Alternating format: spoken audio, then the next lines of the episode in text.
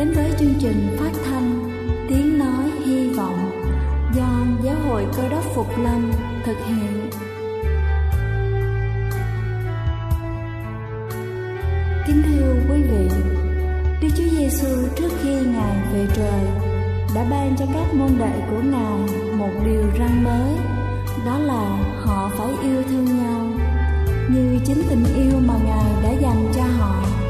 Quả thật vậy thưa quý vị, tình yêu thương là một món quà vô giá mà Chúa đã ban cho nhân loại và đó cũng là thông điệp mà chúng tôi muốn gửi đến toàn thể quý vị. Nếu quý vị muốn tìm hiểu thêm về chương trình, về niềm tin hoặc muốn nghiên cứu về lời Chúa, xin quý vị gửi thư về chương trình phát thanh Tiếng Nói Hy Vọng, địa chỉ 224 Phan Đăng Lưu, phường 3, quận Phú Nhuận, thành phố Hồ Chí Minh hoặc gửi email cho chúng tôi theo địa chỉ tiếng nói hy vọng amogmail.com. Ngoài ra, quý vị cũng có thể liên lạc với bất kỳ hội thánh cơ đốc Phục Lâm tại địa phương gần nhất. Xin chân thành cảm ơn và kính mời quý vị lắng nghe chương trình hôm nay.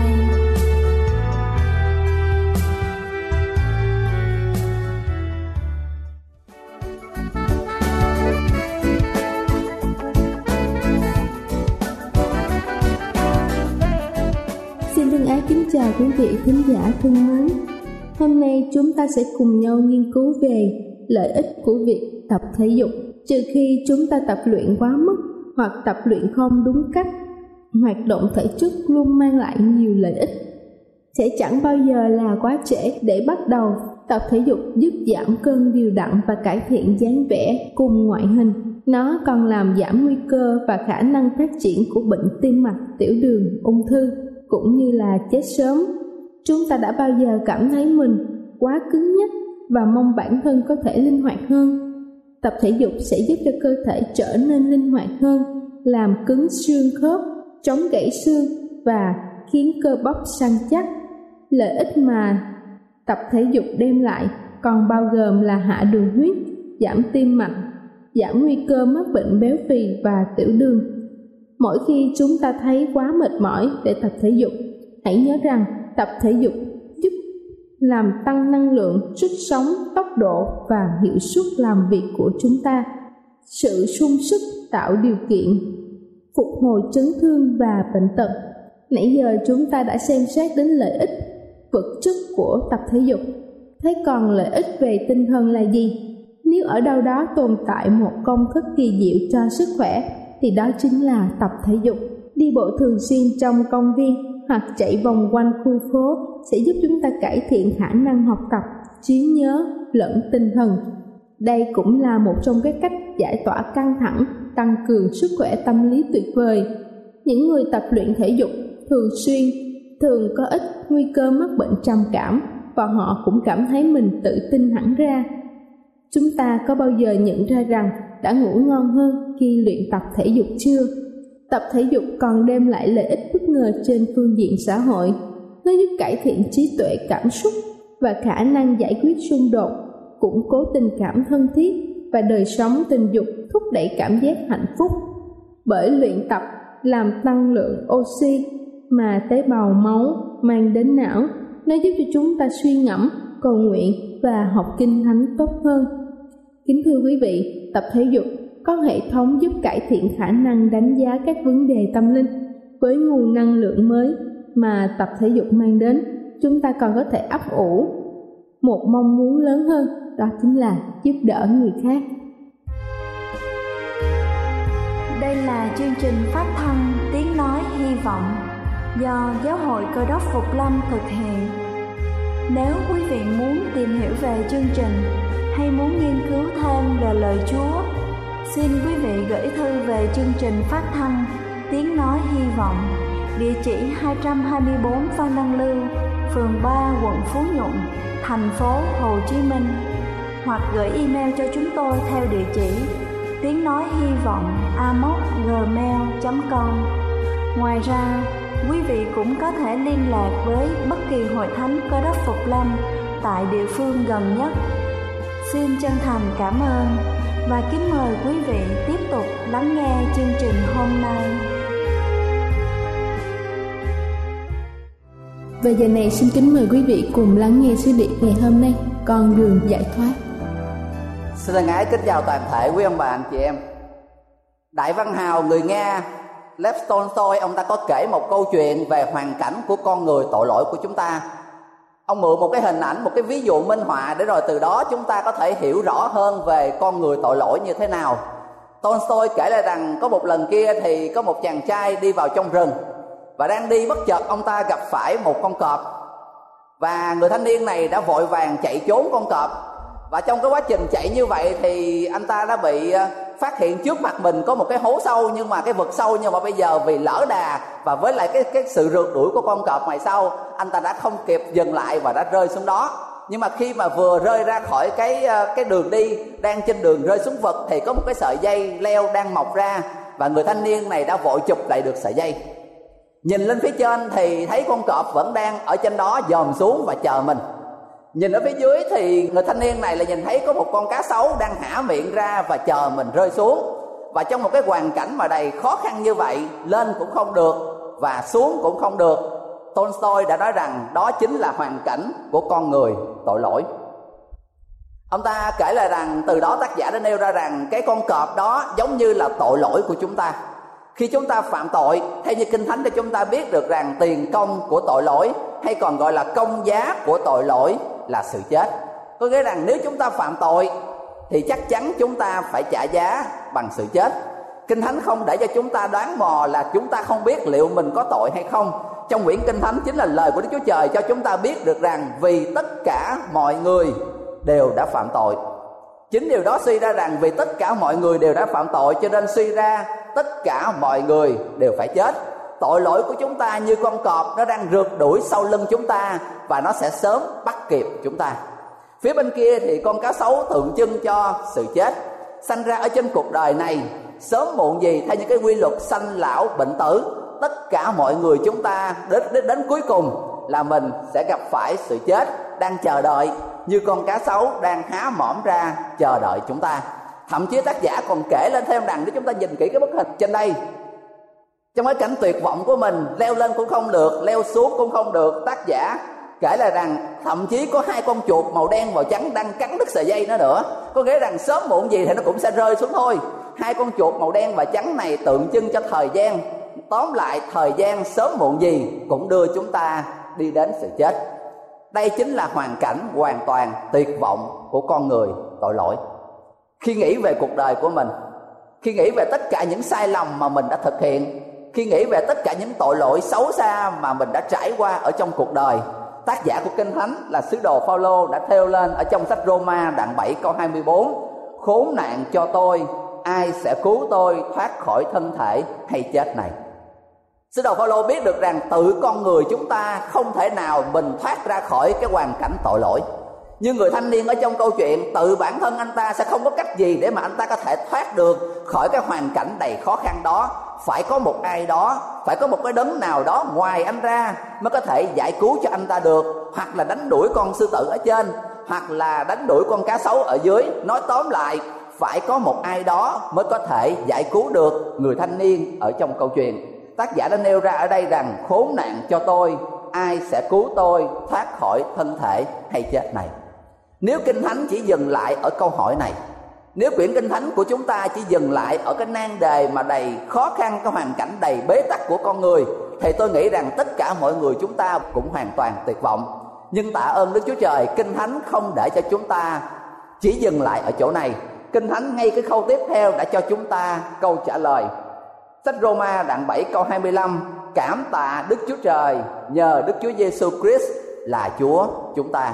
Sứ đồ Phaolô nêu ra rằng sau khi đã nêu ra cái câu hỏi ai có thể giải cứu con người chúng ta khỏi hoàn cảnh chết mất, và ông đã trả lời rằng chính nhờ Đức Chúa Giêsu Christ. Kinh Thánh cho chúng ta biết được rằng Đức Chúa Giêsu vẫn là câu trả lời của chúng ta. Rất nhiều con đường khác nhau với những cái tên gọi khác nhau đã được nêu ra với cái tựa đề con đường giải thoát cũng không nằm ngoài cái mục đích đó. Đức Chúa Giêsu đã đem lại cho con người lạc mất con người tội lỗi của chúng ta một con đường giải thoát nếu chúng ta chấp nhận sự hy sinh, sự cứu rỗi của ngài, cảm tạ Đức Chúa Trời, nhờ Đức Chúa Giêsu Christ là Chúa chúng ta. Con Đức Chúa Trời đã từ bỏ trên cao xuống thế gian này để mở cho chúng ta một con đường giải thoát. Phần còn lại, đó chính là phản ứng của chúng ta như thế nào trước sự mời gọi mà Đức Chúa Trời dành cho chúng ta. Kinh Thánh cho chúng ta biết được rằng mỗi con người, rất nhiều người ở trên cuộc đời này họ có những cái phản ứng khác nhau trước con đường giải thoát mà Đức Chúa Trời đã mở ra cho con người. Có những người họ chối bỏ. Có những người họ nói rằng thật ra tôi không có tội lỗi gì hết. Có những người họ cho rằng mình không có cái gì phải lo lắng, mình không có cái gì phải sợ hãi. Tất cả mọi người đều làm như vậy. Nhưng việc mà chúng ta chối bỏ đó cũng chẳng ích lợi gì cho chúng ta. Như một người có bệnh việc mà cái người đó từ chối không thừa nhận là mình có bệnh, thì việc mình phủ nhận như vậy cũng không giúp cho cái bệnh tình mình có trở nên khỏe hơn chút nào, chỉ trừ khi một người nhận thức được hoàn cảnh thật sự của mình và tìm một con đường giải thoát thì mới có thể đem lại cho mình sự bình an và sự thịnh vượng. Một cái thái độ thứ hai, đó là cái thái độ sống trong sự dằn vặt. Biết rằng mình tội lỗi, nhưng mà cái người này vẫn chìm đắm ở trong tội lỗi, vẫn không có muốn từ bỏ con đường tội lỗi của mình đây chính là một trong những cái thái độ mà rất nhiều người trên cuộc đời ngày hôm nay, có nghĩa là họ biết được cái hoàn cảnh thực tại, biết được cái sự yếu đuối, biết được cái sự xa ngã, biết được cái hoàn cảnh tuyệt vọng của con người của mình. Nhưng họ không chọn làm bất kỳ một giải pháp nào hết. Họ không chấp nhận con đường cứu rỗi mà đức chúa trời đã mở ra cho mình. Ở bên bộ ngân khố của nước mỹ thì cách đây nhiều năm họ thành lập một cái quỹ, họ gọi là cái quỹ lương tâm cái người sáng lập ra cái quỹ này nghĩ được rằng rất nhiều người trên cuộc đời này đặc biệt là công dân mỹ có thể là họ đã làm một số cái gì đó xấu xa ở trong cuộc đời. Do đó mà đôi lúc họ bị dằn vặt bởi lương tâm. Và nếu mà mình làm cái gì đó xấu xa mình muốn chuộc lại cái lỗi lầm của mình thì hãy đóng góp tiền vào trong cái gọi là cái, cái quỹ lương tâm này. Để rồi cho lương tâm mình sẽ trở nên thanh thản hơn. Và người ta kể ra rằng từ khi mà cái quỹ này được thành lập rất nhiều cái người đã gửi những cái khoản tiền khác nhau vào trong cái quỹ lương tâm này có những người gửi số tiền rất là bé, chỉ vài chục sen, vài chục xu. Bởi vì cách đây nhiều năm, cái người đó đã đã gửi một cái bức thư đi.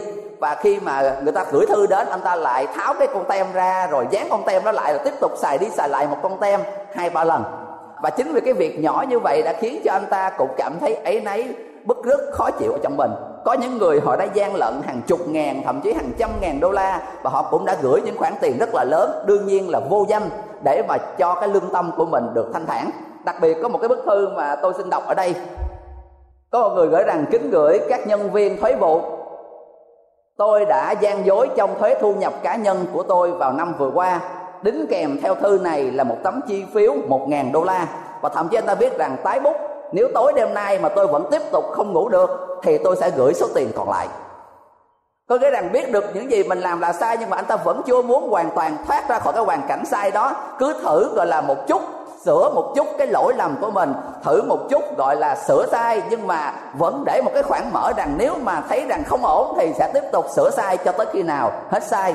Và đây là một trong những cái thái độ mà có những người ở trên cuộc đời, họ đã là như vậy. Cái thái độ thứ ba là có những người thậm chí họ còn không biết mình là tội nhân ở trên cuộc đời này không phải ai cũng ý thức được rằng con người chúng ta là tội nhân. Không phải người nào bị lạc mất ở trên cuộc đời này cũng biết rằng mình bị lạc mất. Và đây chính là một trong những trường hợp mà khó cứu chữa nhất. Bởi vì nếu mà mình không biết mình lạc, thì làm sao mà mình tìm được lối về? Trong một ngày cuối năm thì có một người mẹ đi đi trong một cái siêu thị rất là lớn với đứa con gái 7 tuổi của mình. Và vì mãi mê mua đồ trong những ngày cuối năm, họ xả hàng ra như vậy và vì rất đông người ở trong siêu thị. Quay qua quay lại thì người mẹ đã không thấy đứa con gái của mình đâu hết bà liền đi ra cái chỗ mà ban tổ chức và thông báo rằng có một em bé tên là Mary 7 tuổi, bị lạc. Em nào bị lạc xin nhanh chóng tiến về phía cái bàn của ban tổ chức, có người mẹ đang chờ. Thông báo hàng chục lần và không thấy động tĩnh gì hết. Hai tiếng đồng hồ đã trôi qua và cuối cùng người mẹ đang nghĩ tới những cái hoạt kịch bản xấu nhất rằng có thể nó đã bị bắt cóc hay là có thể là có những cái chuyện tồi tệ đã xảy ra với con của mình à, bà đã nhanh chóng gọi cho cho bên cảnh sát và rất nhiều công an. Họ đã truy tìm họ đã đổ ra khắp nơi. Và cuối cùng sau nhiều tiếng đồng hồ sau đó trong cái sự gọi là lo lắng và tuyệt vọng cuối cùng thì người mẹ đã thấy đứa con của mình đang ngồi trong một cái gian hàng trò chơi trẻ em nơi mà họ có rất nhiều đồ chơi cho các em chơi. Thì người mẹ vừa mừng rỡ nhưng mà rượt bực tức liền hỏi đứa con rằng con không nghe thông báo hay sao? Từ cái chỗ này mà tới cái chỗ thông báo rất là gần. Và đứa bé nói rằng nó nghe. Người bé nói rằng người bé đã thông báo hàng chục lần hỏi tại sao con nghe mà lại con không có lại văn phòng của ban tổ chức để tìm? Đứa bé đó nói rằng con đâu có bị lạc. Con nghĩ rằng một đứa bé nào đó tên là Mary nó bị lạc chứ con đâu có bị lạc. Cho nên rằng đứa bé trong cái suy nghĩ đơn giản nó không biết được rằng nó đang bị lạc mất. Và chính vì nó không nghĩ nó là người đang lạc, do đó mà nó không tự đi tìm đường về. Đó là một trong những phản ứng của con người tội lỗi của chúng ta. Và có những người sau khi đã xoay sở làm tất cả mọi thứ mà vẫn không tìm được câu trả lời cho cuộc đời của mình. Cuối cùng trong hoàn cảnh tuyệt vọng không làm gì hơn được họ đã quyết định tự kết liễu cuộc đời của mình. Đây là một trong những cách mà mình nhiều lúc mình đọc những bài báo kể về ai đó khi mà họ tự quyết định kết liễu cuộc đời. À, có những người họ cho rằng đó là một trong những cách để tự giải thoát bản thân. Khi sống trong một cái thế giới mà à, một người bạn của tôi gửi cho một cái bức hình nói rằng con người bây giờ khi sống một cái thế giới mà mọi người rất là thờ ơ khi gặp cảnh một người đang bị nạn như vậy à, không một ai muốn cứu giúp mà tất cả chỉ muốn chụp hình để có thể đưa lên trên à, mạng xã hội để cho những cái tin hot nhất như vậy. Và khi sống một cái thế giới mà mọi người đều thờ ơ không quan tâm không nghĩ đến nhau như vậy có những người họ mang những cái gánh nặng bên cuộc đời của họ. Thấy rằng không có ai mình có thể chia sẻ được những gánh nặng ở trong cuộc đời. Cuối cùng họ đã quyết định lẳng lặng từ giả cuộc đời này ra đi và trong những sự lựa chọn, trong những thái độ, trong những phản ứng, thì phản ứng này có thể nói là phản ứng tồi tệ nhất. Đâu đó vẫn có những người họ đã quyết định ra đi, để lại những cái bức thư, để lại những cái tờ giấy, chia tay cuộc đời. Và tất cả những cái điều này cho thấy rằng, cho dù họ chọn rằng đây là một con đường để họ tự giải thoát họ khỏi hoàn cảnh mà họ đang gặp phải, nhưng thật ra đây cũng không phải là câu trả lời bốn cái thái độ, bốn cái phản ứng mà chúng ta vừa mới nghe qua.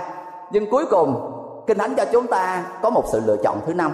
Có một sự lựa chọn mà tất cả mọi người chúng ta trong buổi tối hôm nay, khi ý thức được cái hoàn cảnh tội lỗi của mình, chúng ta có thể lựa chọn. Đó chính là chúng ta chấp nhận sự hy sinh của Đức Chúa Trời. Đây là lời mời gọi cho chúng ta tiến đến gần thập tự giá của Đức Chúa Trời. Thánh ca số 156 gần thập tự nơi mà cái lời kêu gọi bằng những lời ca, bằng những tiếng nhạc, mời gọi chúng ta ở bất kể hoàn cảnh của mình như thế nào.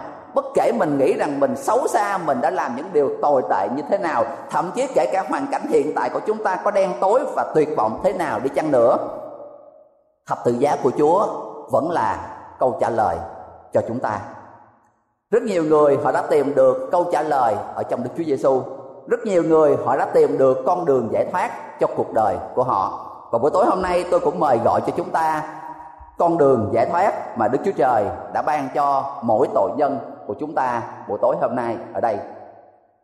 Trong sách công vụ đoạn 4 câu số 12 Chẳng có sự cứu rỗi trong đấng nào khác, Vì ở dưới trời chẳng có danh nào khác ban cho loài người Để chúng ta phải nhờ đó mà được cứu Tôi nghe có một số người họ cho rằng đạo nào cũng tốt đạo nào cũng dạy con người ta hướng thiện, đạo nào cũng dạy mình phải làm những điều tốt, những điều có ích cho cuộc đời. Đúng rằng tất cả mọi đạo, đa phần những cái đạo gọi là đạo chính quy đó, đều dạy con người ta, đều huấn luyện, đều giáo huấn mình làm những điều thiện để trở thành những người tốt hơn. Nhưng để giải đáp cái câu trả lời về sự cứu rỗi thì nó lại hoàn toàn khác. Giữa cái tốt và cái sự cứu rỗi là một cái ranh giới nó hoàn toàn khác biệt. Nan đề của chúng ta là không phải làm thế nào để trở thành một người tốt hơn nếu mà đó là cái nan đề của mình thì những cái bài học giáo dục công dân ở trong mỗi quốc gia đều có thể dạy chúng ta làm điều đó. Làm thế nào để trở thành những người tốt hơn ở trong cuộc đời? Chính vì nan đề của chúng ta là làm thế nào để giải thoát chúng ta khỏi gánh nặng của tội lỗi, khỏi công giá của tội lỗi là sự chết. Thì kinh thánh đã cho chúng ta biết được rằng chỉ có một con đường duy nhất, chẳng có sự cứu rỗi ở trong đấng nào khác, ngoại trừ Đức Chúa Giêsu làm cứu Chúa của cuộc đời chúng ta đây chính là lời mời gọi của kinh thánh. Và liệu mỗi người chúng ta sẽ đáp lại lời mời gọi của ngài như thế nào? Đức chúa giêsu với lại đôi bàn tay bị đóng đinh của ngài. Cái đôi bàn tay mang cái dấu đinh mà ngài đã chịu tội thay cho cả nhân loại của, cho chúng ta vẫn đang giang đôi tay của ngài mời gọi chúng ta. Và khi cơ hội của chúng ta vẫn còn, đây chính là dịp thuận tiện để chúng ta tiếp nhận Đức Chúa Giêsu để làm cứu Chúa của cuộc đời của mình. Sứ đồ Phaolô, một trong những người vĩ đại nhất ở trong Kinh Thánh. Ông chính là người đã được Đức Chúa Trời chọn lựa khi ông từ một người chống đối lẽ thật thành ra cái người mà ủng hộ mạnh mẽ nhất, đem tin lành của Chúa ra cho mọi người. Cho cái bước đường đi về thành Đa Mắt nơi mà ông ta dự định rằng ông ta sẽ bắt bớ những tín đồ theo đạo Chúa để mà bảo vệ cho cái đạo Do Thái của mình nhưng chính trên cái con đường đa mách đó, sứ đồ Phaolô đã gặp gỡ Đức Chúa Giêsu và cũng chính từ đó, ngài đã chọn ông để làm người đem rao giảng tin lành. Trước khi sứ đồ Phaolô được chọn, đạo Chúa chỉ được dạy dỗ và phát triển ở trong vòng xứ Israel. Nhưng kể từ khi sứ đồ Phaolô đã được chọn để đem tin lành ra cho người ngoại, kể cả cho chúng ta là những người ngoại, từ đó, đạo tin lành của Chúa mới được phát triển khắp nơi trên toàn thế giới. Trong cuộc đời sứ mạng của mình, chúng ta đọc ở trong kinh thánh bốn hành trình truyền giáo của sứ đồ Phaolô ông ta đã đi rất nhiều thành phố, đã mở mang rất nhiều hội thánh, đã đem tin lành, lẽ thật và sự cứu rỗi đến cho hàng ngàn người. Nhưng trong buổi tối hôm nay có một sự kiện, có một dịp mà tôi muốn chia sẻ cùng với quý ông bạn chị em, một trong những cái điểm mà có thể gọi là điểm nhấn đặc biệt ở trong hành trình truyền giáo của sứ đồ Phaolô. Ở trong sách công vụ, các sứ đồ, những đoạn gần cuối có kể là một lần kia khi mà sứ đồ Phaolô rất thành công trong việc truyền giảng của mình. Những người lãnh đạo do thái hoàn toàn không hài lòng với những gì ông làm những gì sứ đồ Phaolô làm đã vạch trần cho mọi người thấy được cái lề thói tôn giáo sai lạc mà do thái giáo đang dạy dỗ tất cả mọi người. Và học phần vì ganh ghét, với lại những gì mà sứ đồ Phaolô đã làm, họ liền bắt ông và giải sứ đồ Phaolô lên trước mặt quan tổng đốc là Felix và quan hội đốc Felix đã nghe nói nhiều về Phaolô cho đó mà ông ta đã cho sứ đồ Phaolô cơ hội để giải bày tất cả những gì đã xảy ra. Trong sách công vụ các sứ đồ đoạn 24 câu 24 qua mấy ngày sau Felix với vợ mình là Derusi người Juda đến, rồi sai gọi Phaolô và nghe người nói về đức tin trong Đức Chúa Giêsu Christ.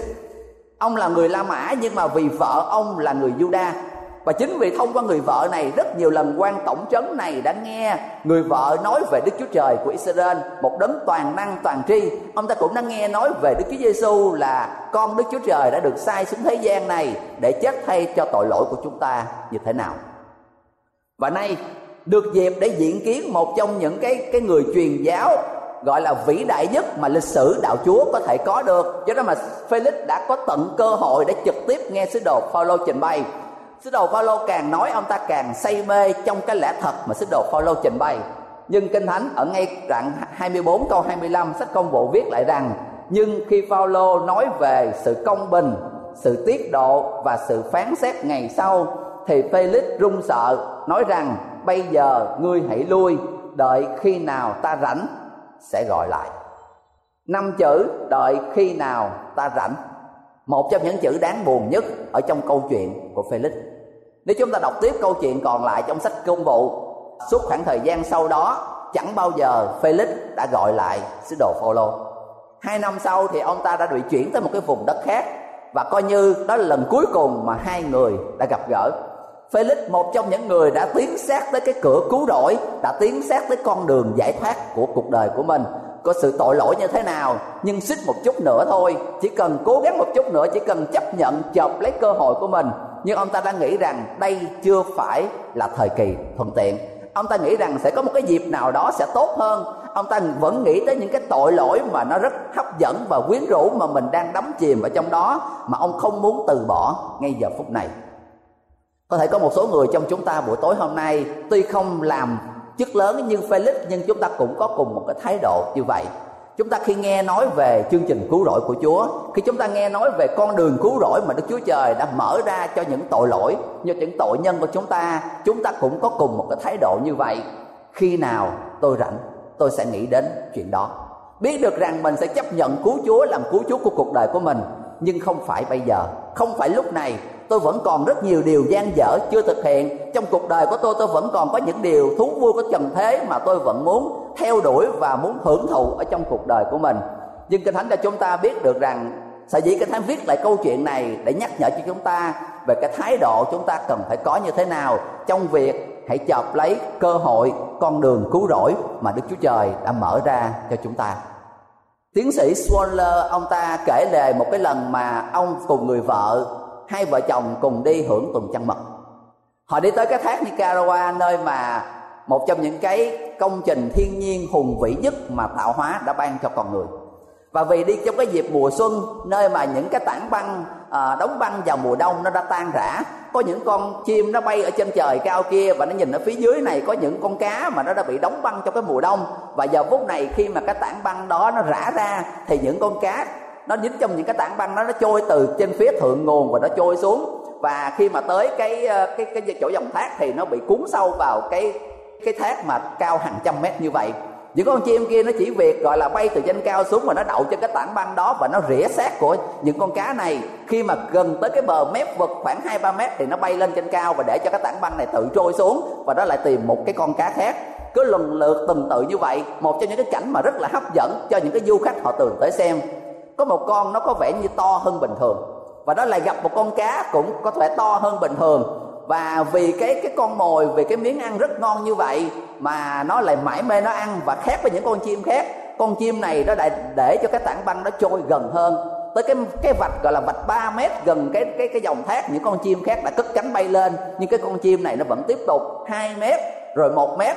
Và ngay trước khi cái cảng băng tiệp gọi là rơi xuống vào vực sâu thì nó đã cất cánh, nó bay lên sponsor, ông ta đã viết trong quyển nhật ký của mình rằng, tôi suýt chút nữa đã nghĩ rằng nó đã bay được.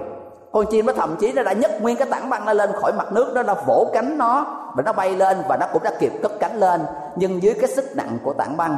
Và nan đề là chính vì cái móng của nó quá lâu vào trong tảng băng. Giờ phút này, cái móng của nó đã dính chặt vào trong tảng băng. Nó muốn thoát ra khỏi cái miếng mồi của mình, nhưng giờ phút này, cái miếng mồi đã dính chặt lấy nó tội lỗi của chúng ta cũng tương tự như vậy. Rất nhiều tội lỗi ở trong cuộc đời của con người chúng ta nó cũng hấp dẫn, nó cũng quyến rũ. Đó là lý do tại sao mà người ta thích đắm chìm ở trong tội lỗi. Bởi vì những cái sự hấp dẫn và quyến rũ mà nó đem lại. Và có rất nhiều người, đặc biệt là có những người xưng rằng mình đi theo Chúa, nhưng chính vì chúng ta quá đắm chìm ở trong miếng mồi của mình, để rồi tới cái giây phút mà chúng ta muốn tự mình thoát ra khỏi cái vấn đề tội lỗi đó thì nó sẽ là quá trễ đối với chúng ta. Trong tất cả những thứ, những từ ngữ mà con người có thể nghĩ đến, hai cái từ quá trễ là một từ mà không một người nào trong chúng ta muốn nghe. Không một ai trong chúng ta muốn nghe khi mình quyết định một giây phút nào đó, mình từ bỏ một cái thói quen, một cái hành động xấu xa nào đó, nhưng mà chúng ta lại biết rằng mình đã làm cái điều đó quá trễ. Hôm nay cũng vậy biết đâu chừng đây là một trong những lời mời gọi cuối cùng của cuộc đời của chúng ta. Biết đâu chừng đây chính là một trong những cái cơ hội cuối cùng mà chúng ta có được. Hãy tận dụng cơ hội khi đôi tay mang dấu đinh của cứu chúa vẫn đang mời gọi, mở rộng cho chúng ta. Hãy chấp nhận, hãy đón nhận và hãy chọc lấy cơ hội của mình khi con đường cứu rỗi đức chúa trời vẫn đang ở trước mặt chúng ta.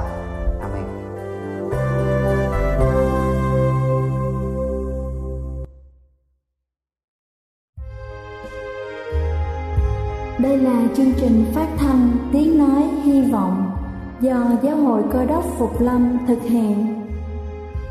Nếu quý vị muốn tìm hiểu về chương trình hay muốn nghiên cứu thêm về lời Chúa, xin mời quý vị gửi thư về chương trình phát thanh Tiếng Nói Hy Vọng, địa chỉ 224 Phan Đăng Lưu, phường 3, quận Phú Nhuận, thành phố Hồ Chí Minh hoặc gửi email cho chúng tôi theo địa chỉ tiếng nói hy vọng gmail.com Ngoài ra, quý vị cũng có thể liên lạc với bất kỳ hội thánh cơ đốc Phục Lâm tại địa phương gần nhất.